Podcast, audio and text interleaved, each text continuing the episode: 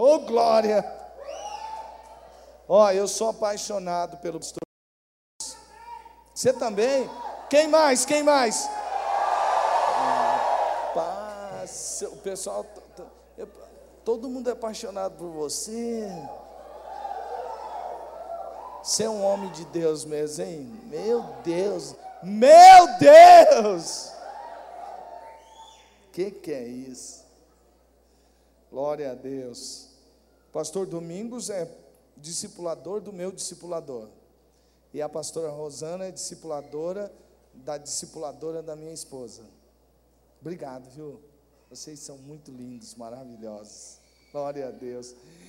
Olha, vocês são muito lindos mesmo, mesmo, mesmo. Aqui é a igreja, a igreja aqui está em chamas. vocês são muito lindos. É verdade, quer ver? Olha para o seu lado aí, olha daí, só tem gente bonita, olha aí, lindo, lindo para cá, lindo para lá, lindão para cá, lindona para lá, olha aí, olha aí. Olha só, que coisa linda, que coisa maravilhosa. E ó, tá calor. Não tá calor? Mas faz assim, ó. Que igreja cheirosa, vocês exalam o perfume de Cristo, olha que beleza. Deus é muito lindo, Deus é maravilhoso, e eu estou aqui pela graça de Deus. Na verdade, eu me sinto assim muito honrado e numa responsabilidade que vocês não sabem. É bom, custou bastante para eu estar aqui, mas é, glória a Deus, deixa Deus me usar e vai ser para a bênção e para a glória de Deus para a edificação da igreja, para a glória de Deus e para a salvação de muitos. Amém? Amém? Amém. Queria falar com você. Hoje o Espírito Santo quer falar com você a respeito do discípulo de Jesus, como ele deve andar. O discípulo de Jesus anda como ele andou, amém? Quantos discípulos de Jesus nós temos aqui? Levanta a mão, levanta a mão, levanta a mão, aê! Então, diga comigo assim: eu Sou discípulo de Jesus e ando nos passos do meu mestre. Amém? Você tem o poder de andar como Jesus andou. Deixa eu dar uma introdução para você aqui da, epístola, da primeira epístola de João. Então, se quiser, pode abrir a Bíblia agora. Vamos estudar a palavra, sim ou não? Vamos se deixar ser ministrado pela palavra de Deus, sim ou não? Amém, glória a Deus, amém. Oh, Deus é bom, hein? Então, lá na epístola de João, eu quero dar uma introdução para você. Quando João escreveu esta, esta epístola, tinha uma heresia lá no meio deles, chamada gnosticismo. Olha que nome, né? A gnose, aliás, é até hoje, até hoje, você entra lá, põe no, na pesquisa gnose, tem lá os gnósticos. O que, que os gnósticos criam? Eles criam que é, existia um pleroma, que era onde tudo, da onde tudo saía, né? pleroma tinha uma divindade superior, essa divindade superior era onde saía todas as coisas, e essa divindade superior foi, é, pode ir lá na, no, na introdução, viu meu irmão, já passei por aí. Aí, é, tem o pleroma, e aí esse, essa divindade superior iam criando pares. Pares. E aí esses pares iam criando outras coisas. Até que foi criado é, alguém chamado Demiurgo. E o Demiurgo, que era filho de, uma, de um Aeon, que é a manifestação dessa divindade, se juntou com Sofia. E aí tem uma mistura do bem e do mal. Porque o tal do Demiurgo, com seus arcontes, eles criaram a matéria. E eles disseram então: a matéria é ruim, a matéria é má. Inclusive as pessoas que acreditavam nisso, mesmo lá dentro da igreja de Deus, eles acreditavam que a matéria era mal, então o corpo era mal. Então o que, eles tinham que fazer o corpo? É com o corpo, eles deviam eliminar tudo que o corpo quisesse. Então eles não faziam jejum para ter comunhão com Deus, eles faziam jejum para castigar o corpo. Eles passavam por longos jejuns sem comer, sem beber água, olha que doideira. E aí então eles faziam isso para maltratar o corpo e não dava nada para o corpo. Inclusive, algumas dessas pessoas, elas nem casavam, porque o sexo era da matéria. Então ele era mau. Já sabe de onde tem essa ideia de sacerdote não casar, né? Então a matéria era má, não podia dar então prazer nenhuma para ela, então tinha que se afastar. A, a atitude até né, de, de, de, de ir para aqueles mosteiros vem um pouquinho dessa ideia da matéria má. Muito bem, aí então uns pensavam assim, outros já não. Outros já falavam, ah, a matéria é má mesmo, ela não tem conserto. Então deixa a matéria fazer o que ela tem que fazer, inclusive o corpo. O corpo também é matéria, então deixa a matéria fazer o que ela quer fazer. Então eles se entregavam a dissoluções, a todo tipo de imoralidade, fazia tudo quanto, quanto viesse na mente, no corpo fazer, eles faziam, porque a matéria era irrecuperavelmente má. Bom, aí João vai escrever, ó, presta bastante atenção nisso, porque ó, depois Deus vai operar uma cura muito grande na sua vida em nome de Jesus. E aí então o que, que eles fizeram? João fez, ele falou: não, Iluminado pelo Espírito Santo, ele escreveu. Veja como começa a primeira epístola de João, no, vers, no primeiro versículo do capítulo 1 o que era desde o princípio. Quem era desde o princípio? Jesus era desde o princípio, o Filho de Deus. O que ouvimos, quer dizer, com o nosso sentido, esse, essa matéria que é má, ouviu algo que é do bem. Nós ouvimos o que vimos outro sentido, com os nossos olhos, o que temos contemplado, e as nossas mãos tocaram, olha o outro sentido, o toque, tocaram na palavra da vida. É verdade, Jesus é 100% homem. Diga assim: Jesus foi 100% homem. Todo mundo que nega isso, João diz assim: aquele que nega que Jesus veio em carne, tem o espírito do anticristo. Jesus foi nascido de mulher, conforme Mateus 1,16, foi crescendo, segundo Lucas 2,52, teve fome, segundo Mateus 4,2, teve sede, como, como está relatado em João 4,7, teve cansaço, como está relatado em Mateus 8,24, foi tentado, como está relatado em Lucas 4, Hebreus 2,17, morreu, como está relatado em João 19, 30, pelo menos nesse texto está relatado, percebe? Jesus é totalmente homem. E ele enfrentou todas as lutas que nós passamos, e agora ele pode nos socorrer nas nossas lutas e tribulações. Ninguém mais pode virar para Deus e dizer assim: é, Deus, o senhor fica aí do céu mandando que a gente tem o que fazer, quero ver o senhor vir aqui. Ele fez isso. Porque muitas vezes a gente fala para algumas pessoas, fala assim: ah, mandar é fácil, vem fazer. Pois é, o que, que Deus fez? ele se tornou como um de nós, na pessoa do seu filho amado, Emmanuel, Deus conosco, mostrando assim que a matéria, ela não foi criada má. Veja só, o discípulo de Jesus anda como ele andou, o que era desde o princípio, o que ouvimos, o que vimos com os nossos olhos, o que temos contemplado, o que as, e as nossas mãos tocaram da palavra da vida. Jesus é 100% Deus, porque em João, lá no Evangelho, ele começa o seu Evangelho dizendo: no princípio era o Verbo, e o Verbo estava com Deus, e o Verbo era Deus, e o Verbo se fez carne e habitou entre nós, e vimos a sua glória como a glória do unigênito do Pai, cheio de graça e de verdade. Glória a Deus.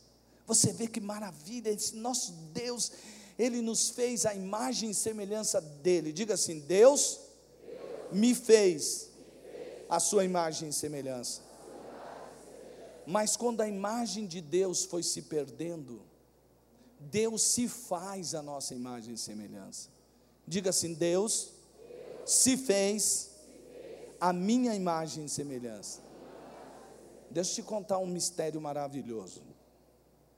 Os gnósticos gostavam de descobrir os mistérios, mas aquele que é do Espírito recebe revelação de mistérios sobrenaturais. Deixa eu falar uma coisa para você.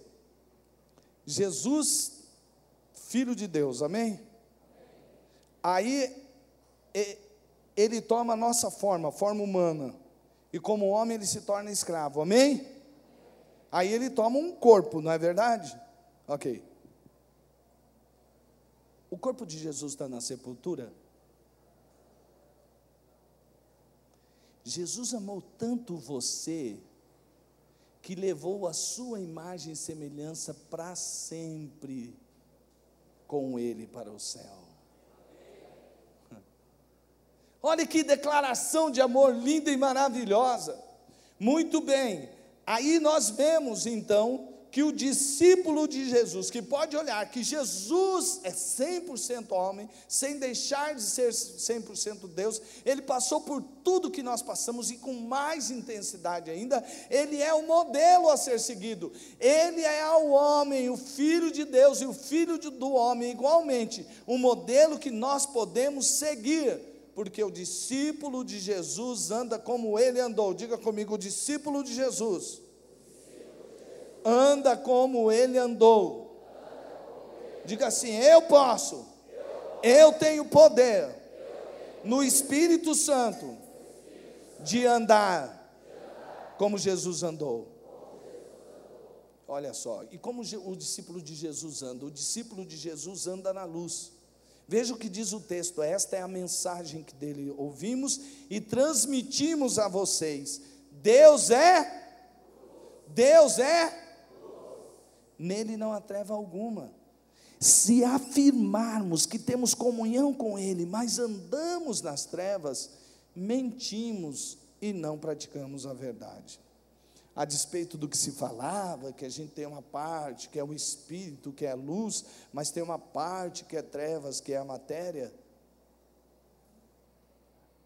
João está dizendo que Deus é, não fomos criados por coisa nenhuma de tal de demiurgo, de arcontes, tudo isso é invenção do cão. Nós fomos criados por Deus, e Deus é. E quem tem comunhão com Deus anda na. Amém. Se alguém disser que está em Deus, se afirmarmos temos comunhão com Ele, mas andamos nas trevas, mentimos e não praticamos a verdade. Se, porém, andarmos na luz como Ele está na luz, temos comunhão uns com os outros, e o sangue de Jesus, seu Filho, nos purifica de todo o pecado. O que, que nós aprendemos daí? Amados irmãos, nós aprendemos que nós não podemos santificar a nós mesmos. É verdade. Sabe, Quantos aqui querem ser santos? Quantos aqui querem ser santos? Totalmente santos, totalmente santos. Amém. Esse deve ser o desejo daquele que anda com Deus. Mas como é que você se santifica? Pondo uma listinha do que é certo e do que é errado, aí você sai todo dia, agora eu vou fazer tudo que é certo, eu vou ser santo, eu vou ser santo, eu vou ser santo. Por isso que muita gente desiste da santidade, porque ele faz regrinha, ele acha que é no poder da religiosidade, ele acha que é no poder do legalismo, ele acha que é no poder do moralismo, não é nesse poder. Sabe como nós podemos ser santos? À medida que nós aumentamos a nossa comunhão com Deus, e à medida que nós tomamos posse dessa nossa identidade com Deus, a comunhão com Deus vai se tornando cada vez mais a Deus que é luz, vai fazendo com que cada vez todas as nossas trevas sejam dissipadas. Santidade é ter comunhão com Deus. Você orar, você orar, buscar a Deus, andar com Deus, ler a palavra dele. Salmo 109, 119, é, 105 diz que a palavra de Deus é luz para o caminho. Se você quer andar na luz, você tem que ter comunhão com Deus, falando com Deus e ouvindo a Deus através da Sua palavra. É assim que nós nos santificamos e andamos na luz. Se, porém, andamos na luz como Ele está na luz, temos comunhão uns com os outros, e o sangue de Jesus, seu Filho, nos purifica de todo pecado. Um dos sinais inequívocos de que estamos na luz é o fato de termos comunhão uns com os outros. Aquele que diz que está na luz e odeia seu irmão, até agora está em trevas. Aquele que ama seu irmão está na luz. Aquele que ama seu irmão está na luz. Aquele que ama seu irmão está na luz. E nele não há escândalo. Mas aquele que odeia seu irmão está em trevas e anda em trevas e não sabe para onde deva ir, porque as trevas lhe cegaram os olhos. O discípulo de Jesus anda como ele andou. Diga de novo: o discípulo de Jesus anda como ele andou. Veja só, meu amado irmão. Nós não podemos dizer assim, Jesus sim, igreja não, isso é coisa do cão. A gente também não pode dizer assim, não, eu amo a Deus, mas e o seu irmão? Ah, meu irmão já é outra coisa, né? Amar a Deus é uma coisa.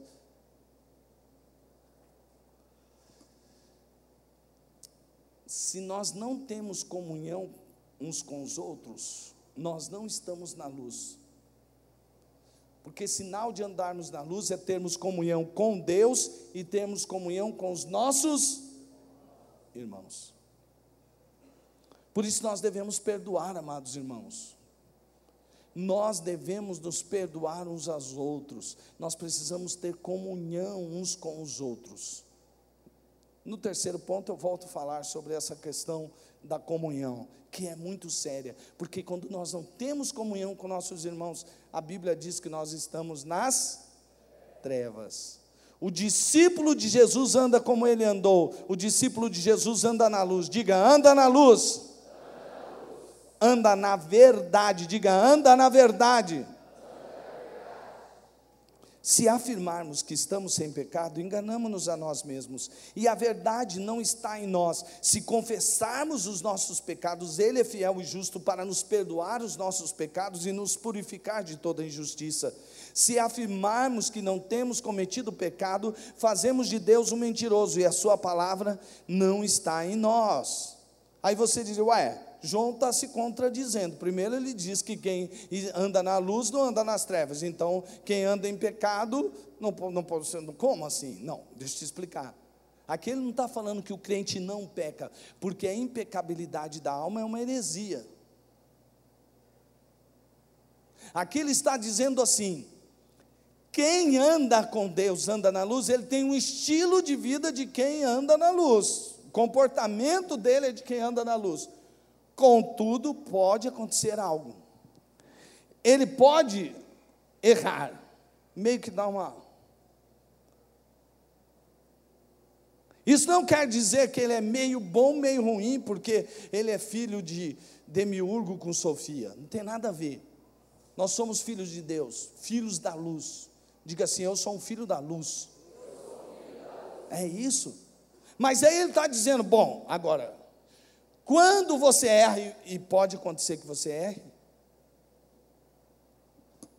pode acontecer que você erre, o que, que você tem que fazer? Confessar os pecados, porque aí Ele é fiel e justo para perdoar os pecados.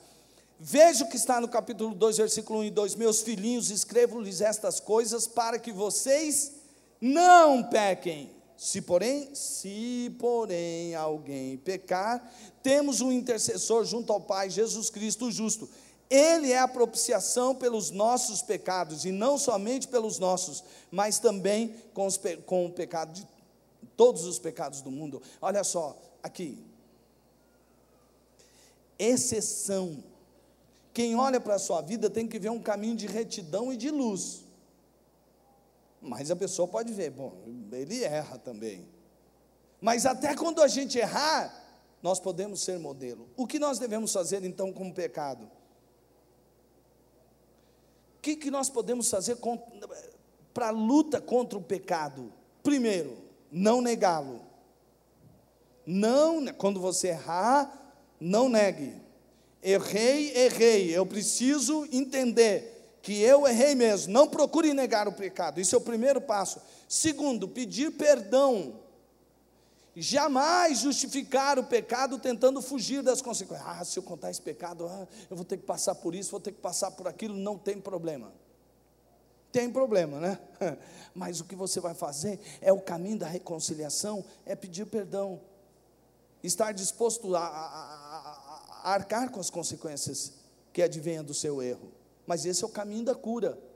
E terceiro, discernir que é Jesus Cristo quem derramou seu sangue, e somente nele alcançamos perdão e purificação. Não é através do conhecimento ou da automutilação, eu vou ficar aqui, aí eu vou, é, eu vou maltratar o meu corpo, aí eu vou fazer um jejum de 100 dias para Deus me perdoar. Não, não, não, não, não. Toda vez que você confessar o seu pecado a Jesus, Ele é fiel e justo para perdoar os seus pecados e purificar você de toda injustiça. Nós devemos negar a falsa culpa, devemos aceitar a culpa real e nos livrar dela pedindo perdão. Diga assim: o discípulo de Jesus anda na verdade. Amém? Gente, o que é, é, o que não é, é. Não é.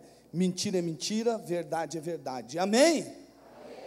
Temos que agir nessa transparência da verdade. Temos que agir na transparência da verdade. Sempre que a gente ficar escondendo o pecado, sempre que a gente ficar tentando driblar a Deus, sempre que a gente ficar fugindo das nossas, é, da nossa consciência de pecado e confessar, e até confessar uns aos outros para que saremos, isso vai acarretar sérios problemas na igreja de Deus, porque o discípulo de Jesus anda na verdade, amém? Ok, o discípulo de Jesus anda como ele andou, anda na luz, anda na verdade.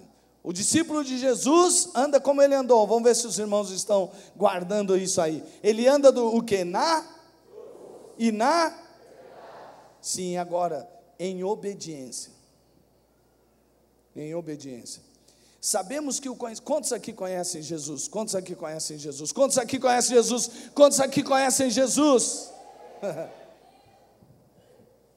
Sabemos que o conhecemos se obedecemos aos seus mandamentos. Aquele que diz, eu o conheço, mas não obedece aos seus mandamentos, é. E a verdade não está nele. Mas se alguém obedece a sua palavra, nele verdadeiramente o amor de Deus está aperfeiçoado. Desta forma sabemos que ele que estamos nele. De que forma? Dois pontos vêm a seguir um versículo muito importante na nossa mensagem. Qual é? Aquele que afirma que permanece nele deve andar como ele andou. Muito bem. Algumas pessoas dizem assim: não, mas é, nós estamos na, do, é, na graça, essa é a era da graça, a era da lei já passou. Então a ideia que se dá é assim: não precisa cumprir os mandamentos. Não é? Pois bem, vamos ver. Será que isso é verdade? Quem diz que os mandamentos não valem mais? Vamos ver o que Jesus diz a respeito disso? Então aqui a coisa vai ficar mais apertada para nós. Veja só, olha aqui, ó. Jesus está lá dando o sermão do monte e vai falar sobre os mandamentos. Aí um dos que ele cita é: não adulterarás. Foi cancelado, foi abirrogado esse mandamento? Claro que não. É. Mas Jesus diz assim: ouviste o que foi dito, não adulterarás, porém eu vos digo: se o homem olhar para uma mulher e em seu coração cobiçá-la, já cometeu adultério. Agora deixa eu falar uma coisa. Pelo amor de Deus, não me levanta essa mão, hein, gente? Porque já teve alguma coisa que quase ficou trágica aqui com esse negócio de levantar a mão, né, pastor Heber? Pois é, então. Aí então. Foi só no culto da cigarra, então tá bom. Aí, ainda bem, né? Foi uma pérola que o pessoal fala aqui, né? Então, aí. Não levanta a mão.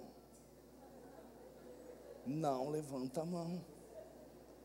Mas levando-se em conta que adultério é, foi esse? Qual homem aqui que nunca adulterou? Que atire a primeira pedra. Agora deixa eu dizer uma coisa para você. Jesus também diz assim: olha só, ele diz assim: Você ouviu o que foi dito?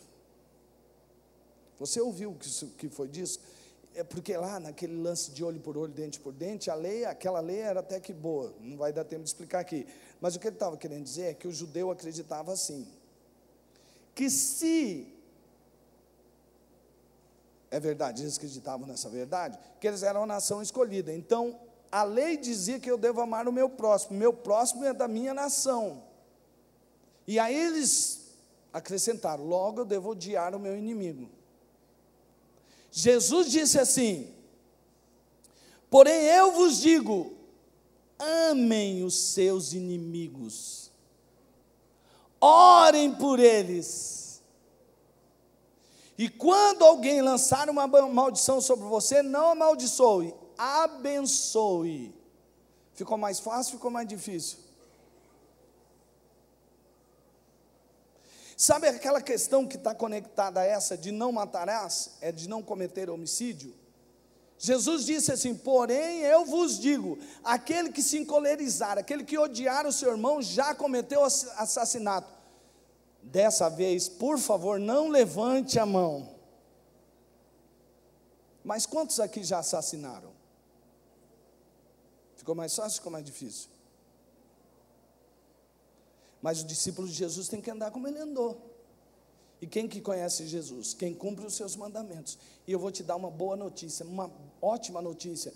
Você não pode fazer o que Jesus mandou você fazer, exatamente como ele mandou você fazer. Não na sua força. Não na sua força. Você não pode fazer o que Jesus mandou você fazer na sua força mas no poder do Espírito Santo, sim, você pode todas as coisas. E olha, deixa eu te dizer uma coisa para você: como é o poder do Espírito que age em você, é essa que é justamente a, a, diferença entre a lei e a graça. A lei falou o que você tinha que fazer e o que você não tinha que fazer, mas ele, ela não te deu pernas. Você não consegue caminhar. Contudo, a graça veio intensificou a lei. Mas Jesus deu do Espírito Santo, não somente para que você ande em obediência, mas para que você voe nas asas do Espírito e mostre a todo mundo que o discípulo de Jesus pode andar em obediência, que o discípulo de Jesus pode ser santo. Deus é maravilhoso. Agora a lei de Deus está escrita no seu coração, não são mais nas tábuas.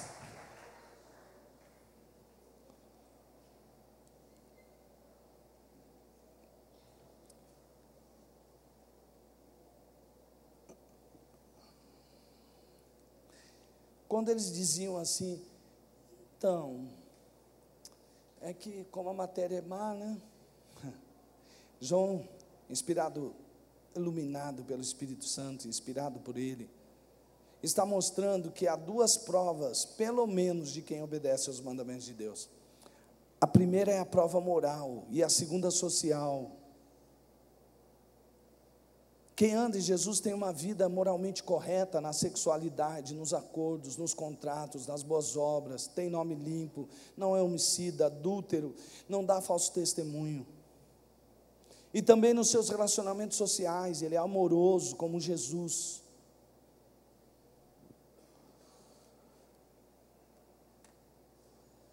Quando eu falei com perdão, e vou repetir isso agora. Algumas pessoas dizem assim, mas não, pastor, você não está entendendo. Você, não está entendendo o que aconteceu comigo. Pastor, eu fui deixado sozinho na solidão quando eu precisava dos meus amigos, eu precisava até da igreja, ninguém nem quis orar comigo. É fácil perdoar? Mas deixa eu dizer para você, Jesus também ficou é, orando sozinho no Getsemane, na hora que ele mais precisava que seus discípulos orassem com ele. Ele não abandonou nada por causa disso, não. Depois chega Judas e o trai com um beijo. Você já foi traído? Você fala, pastor, você não entende. É que é difícil perdoar porque eu fui traído. Você sabe a dor de uma traição? Jesus foi traído com um beijo com um dos seus discípulos. Aí você diz: Não, pastor, mas o meu foi mais grave. Eu fui exposto publicamente. Fui envergonhado de, diante de muitas pessoas, e Jesus também. Ele morreu exposto lá numa cruz, foi humilhado publicamente. Ele não abandonou nada por causa disso, não. Jesus sentiu a dor do abandono quando ele disse: Deus meu, Deus meu, por que me abandonaste? Porque ele tinha que levar sobre si o pecado de todo mundo. Mas como ele nos amou até o fim, lá da mesmo da cruz, tendo passado tudo o que ele passou, ele disse: Pai, perdoa-lhes porque eles não sabem o que fazem. E quando ele volta, ele volta para restaurar Pedro, que havia negado. Pedro que negou Jesus mas ele não tem cara, ele não tem jeito para ir lá até Jesus. É Jesus quem vai até Pedro e perdoa Pedro, dando-lhe a chance de dizer por três vezes que o amava. Nem isso Pedro conseguiu, mas mesmo assim, no fim, Jesus disse assim: Então tá, eu sei que você me ama, apacenta minhas ovelhas, você está restaurado. Isso é amor. A dizer, ah, mas eu não sou como Jesus, né, pastor? Por que, que não? Por que, que não? Por que, que não? Por que, que não? Me diga por que não. Se o Espírito Santo que habita em Jesus, que é o Espírito de Jesus, habita em você, e agora ele te dá poder para andar como Jesus. Nosso problema é que o, quem que fica ofendido? A ofensa está ligada a carne, ao ego grande. Conversando uma vez com o pastor Yuri, ele contou uma ilustração muito interessante que ele aprendeu. Ele disse assim que com relação a essa coisa da ofensa, alguém disse para ele assim, Yuri, se você pegar um cadáver, um cadáver, uma pessoa que está morta ali, o cadáver você vai lá e fala assim, eu vou maltratar esse cadáver, agora eu vou maltratar mesmo. Pega uma faca, esfaqueia o cadáver, o cadáver reage, sim ou não? Porque ele está? Porque ele está? E o seu ego?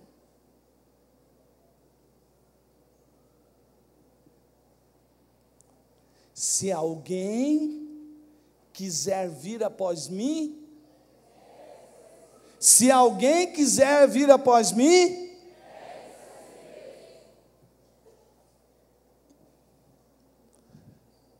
Quando nós não vivemos para nós mesmos, é bem mais fácil. Esse tal do eu, ele sempre quer ressuscitar. Ele sempre quer descer da cruz. Como aquela história daquele rapaz que ficava sempre pedindo perdão. Oh, o pastor pregou sobre o ego na cruz. Ele ia lá e falava: Ih, pastor, meu ego desceu da cruz. Aí ele ia de novo, pastor, meu ego desceu da cruz. É? Até que o pastor um dia chegou e falou: Meu filho, afinal de contas, esse tal do seu ego subiu na cruz ou no pau de sebo? Porque sempre está descendo do negócio.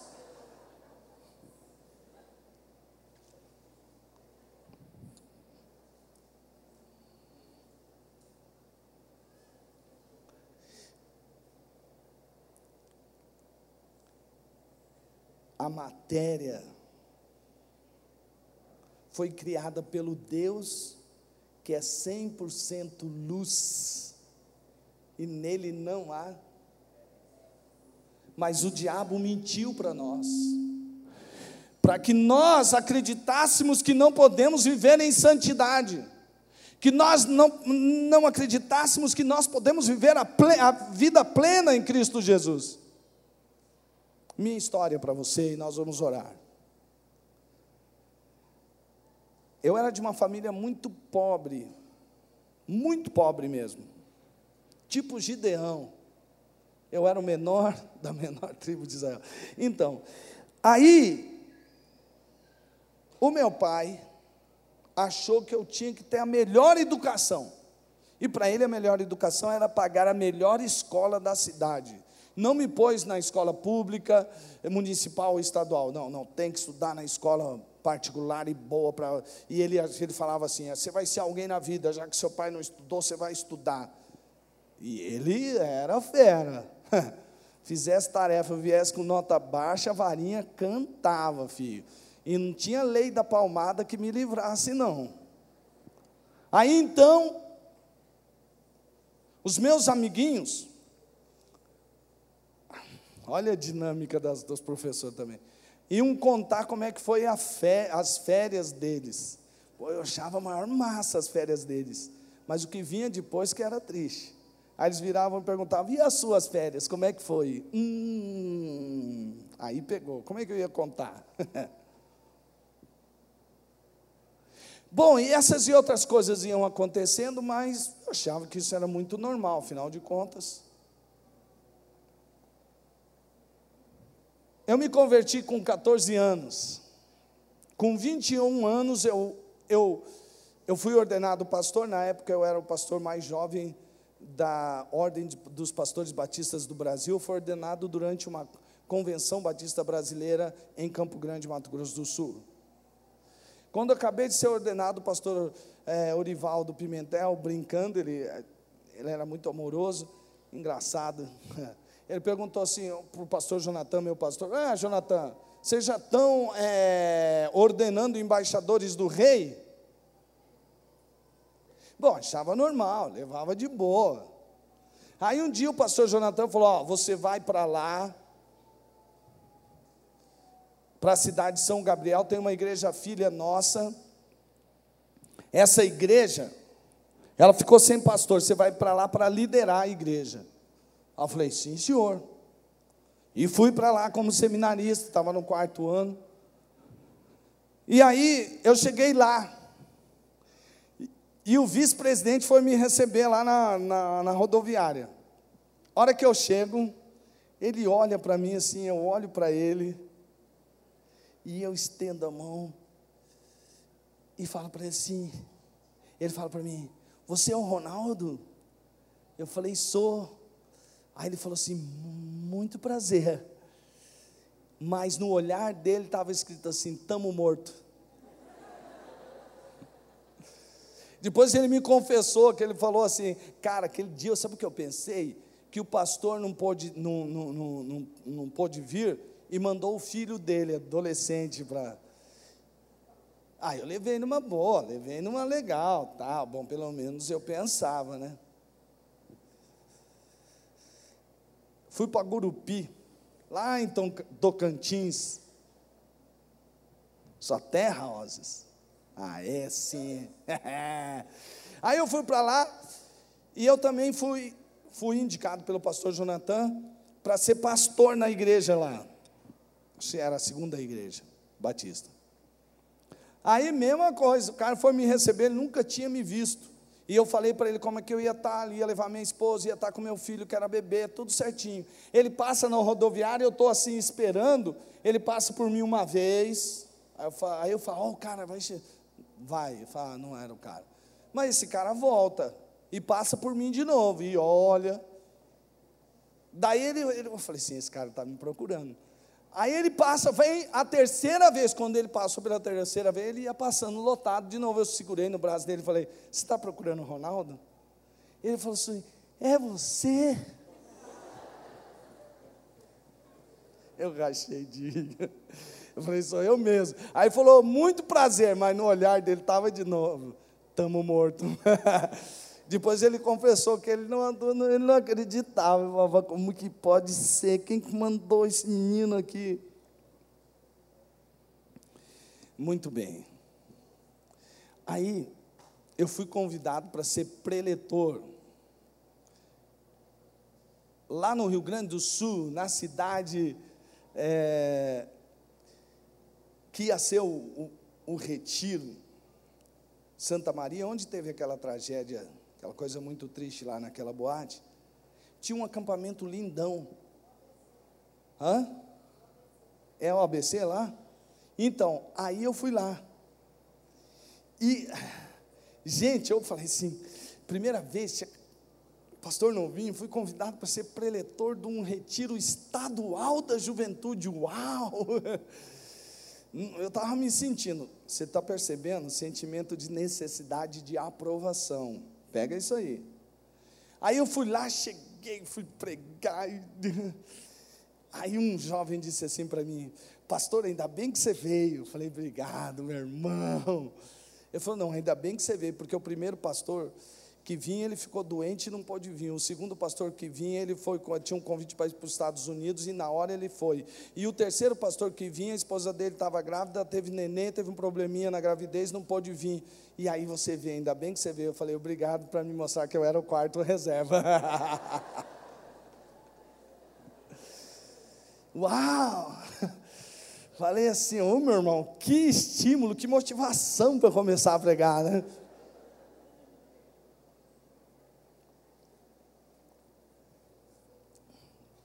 Aí, eu estava lá, e cantou-se a música. Tinha uma banda lá que fazia parte, ele não estava tocando, mas era o pastor pregador da banda, beleza tal.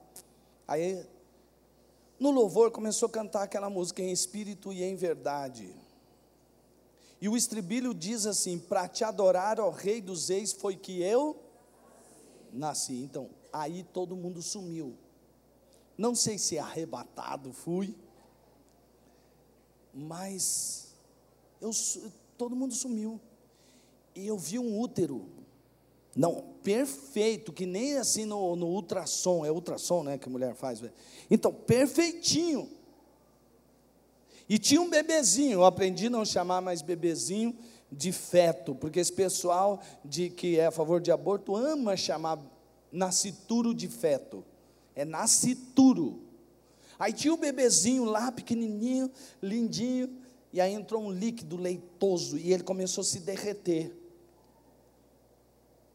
E aí eu, meu Deus, e eu perguntei: o que está acontecendo? Eu não sabia se ia ter resposta ou não, mas aí uma voz falou comigo.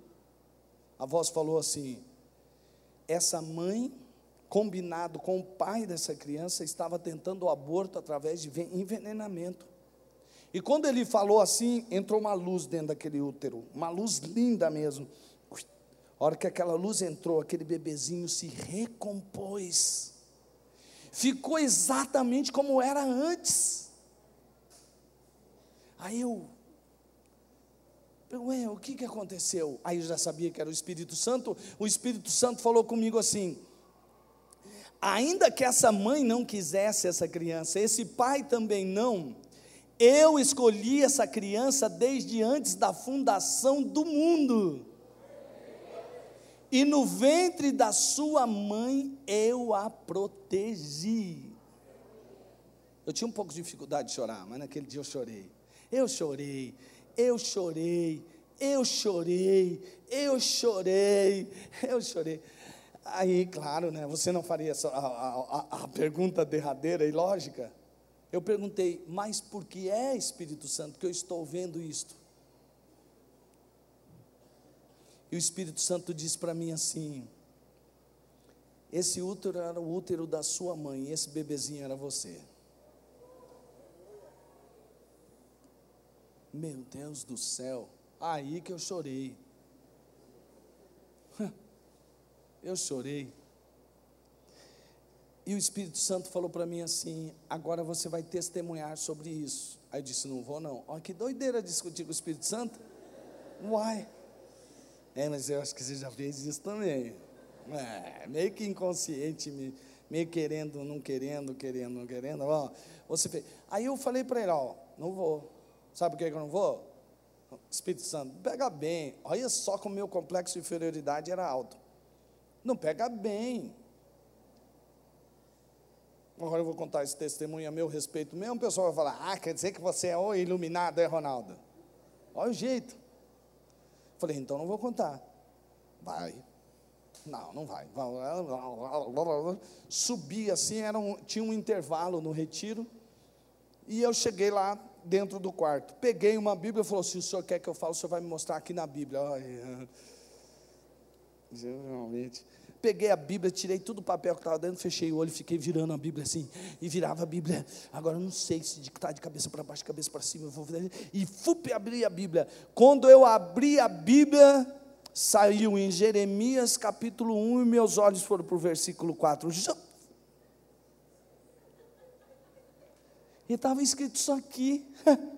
A palavra do Senhor veio a mim dizendo: Antes de formá-lo no ventre, eu o escolhi. Antes de você nascer, eu o separei e o designei profeta às nações.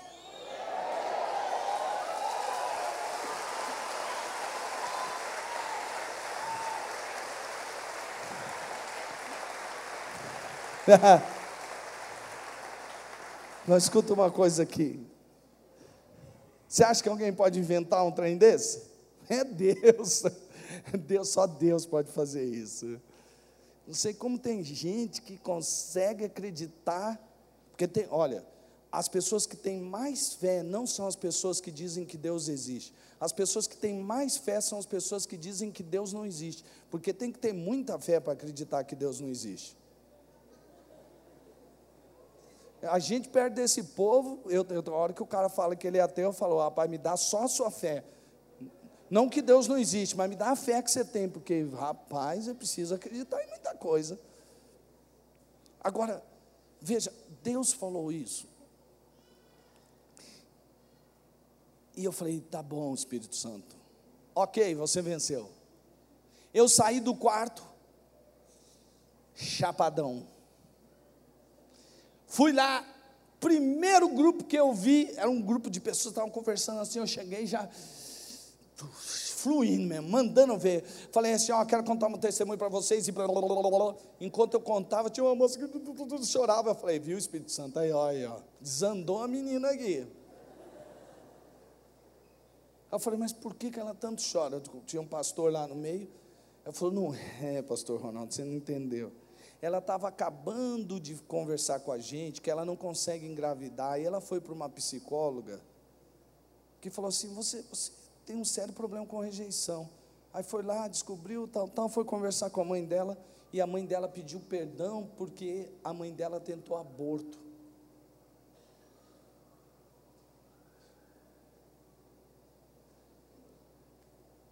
Olha como que o Espírito Santo de Deus é. Aquela menina foi curada na hora ali. Depois ela até mandou um testemunho que ela ficou grávida. Eu saí e subi, falei, pronto, Espírito Santo, já dei o testemunho. Beleza. Aí era o dia do a noite do louvorzão. Você lembra do louvorzão, né? Não ia ter uma palavra falada, era mais a palavra falada através das músicas. Eu falei, agora estou salvo. Aí o meu amigo Marcos Ail está tocando lá e ministrando, ele acaba de tocar a música e falou: Gente, olha o seguinte, não estava no programa não, mas eu sinto que o Espírito Santo de Deus está me tocando, que o pastor Ronaldo tem que dar uma palavra. Eu olhei para ele e falei assim: tem um amigo meu que diz que, que o Espírito Santo é fofoqueiro, ó, o Espírito Santo é ele que está falando, não sou eu, entendeu? Aí, ele foi lá e entregou, aí eu fui, dei esse testemunho. Deixa eu falar uma coisa para você. Depois que eu terminei de dar o, o testemunho, eu entendi. O Espírito Santo falou para mim assim: olha o tanto de cura. Eu estava percebendo uma porção de pessoas sendo curadas na sua identidade, de quem eles são realmente em Deus. Aí, o Espírito Santo falou assim: todo lugar que você for, e que você for pregar pela primeira vez, ou for a primeira vez que você vai naquele lugar, você vai dar esse testemunho, todo lugar. Eu falei, mas todo lugar mesmo, vou ter que contar isso sempre, sempre. Vai repetir todas as vezes que forem necessárias. Eu falei assim, por que Espírito Santo? Aí ele disse assim: porque todas as pessoas que você contar esse testemunho saberão, porque elas estarão ouvindo, que eu as escolhi desde antes da fundação do mundo, e no ventre de suas mães eu os protegi. Quem está escutando isso? Então é para você.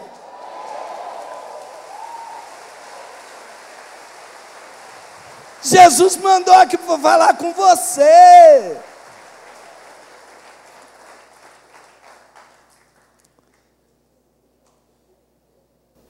Saia do seu lugar. Quem quer receber uma oração de cura, agora sempre Deus opera muitas curas, porque isso, esse poder não está em mim, está no Espírito Santo. Sai do seu lugar, vem aqui, nós vamos orar, em nome de Jesus. Se a palavra foi com você, sai do seu lugar, mas sai correndo daí, vem aqui receber a cura. Vai, vai se juntando aqui, vem para cá, vem para cá. Deus vai ministrar cura agora, agora, agora, agora. Agora é hora de cura, é hora de cura. Deus não é homem para mentir, nem filho de homem para se arrepender. Se ele falou, faça isso, que aí eu vou operar a cura, é porque Deus falou que vai fazer, então ele vai fazer. O poder não está no pregador, o poder está no Espírito Santo de Deus. E Ele está operando uma obra aqui. E Ele está fazendo uma obra. Pode isso. Você chega mais, tem bastante gente vindo para cá, dá um lugarzinho para o seu irmão também, deixa ele receber também.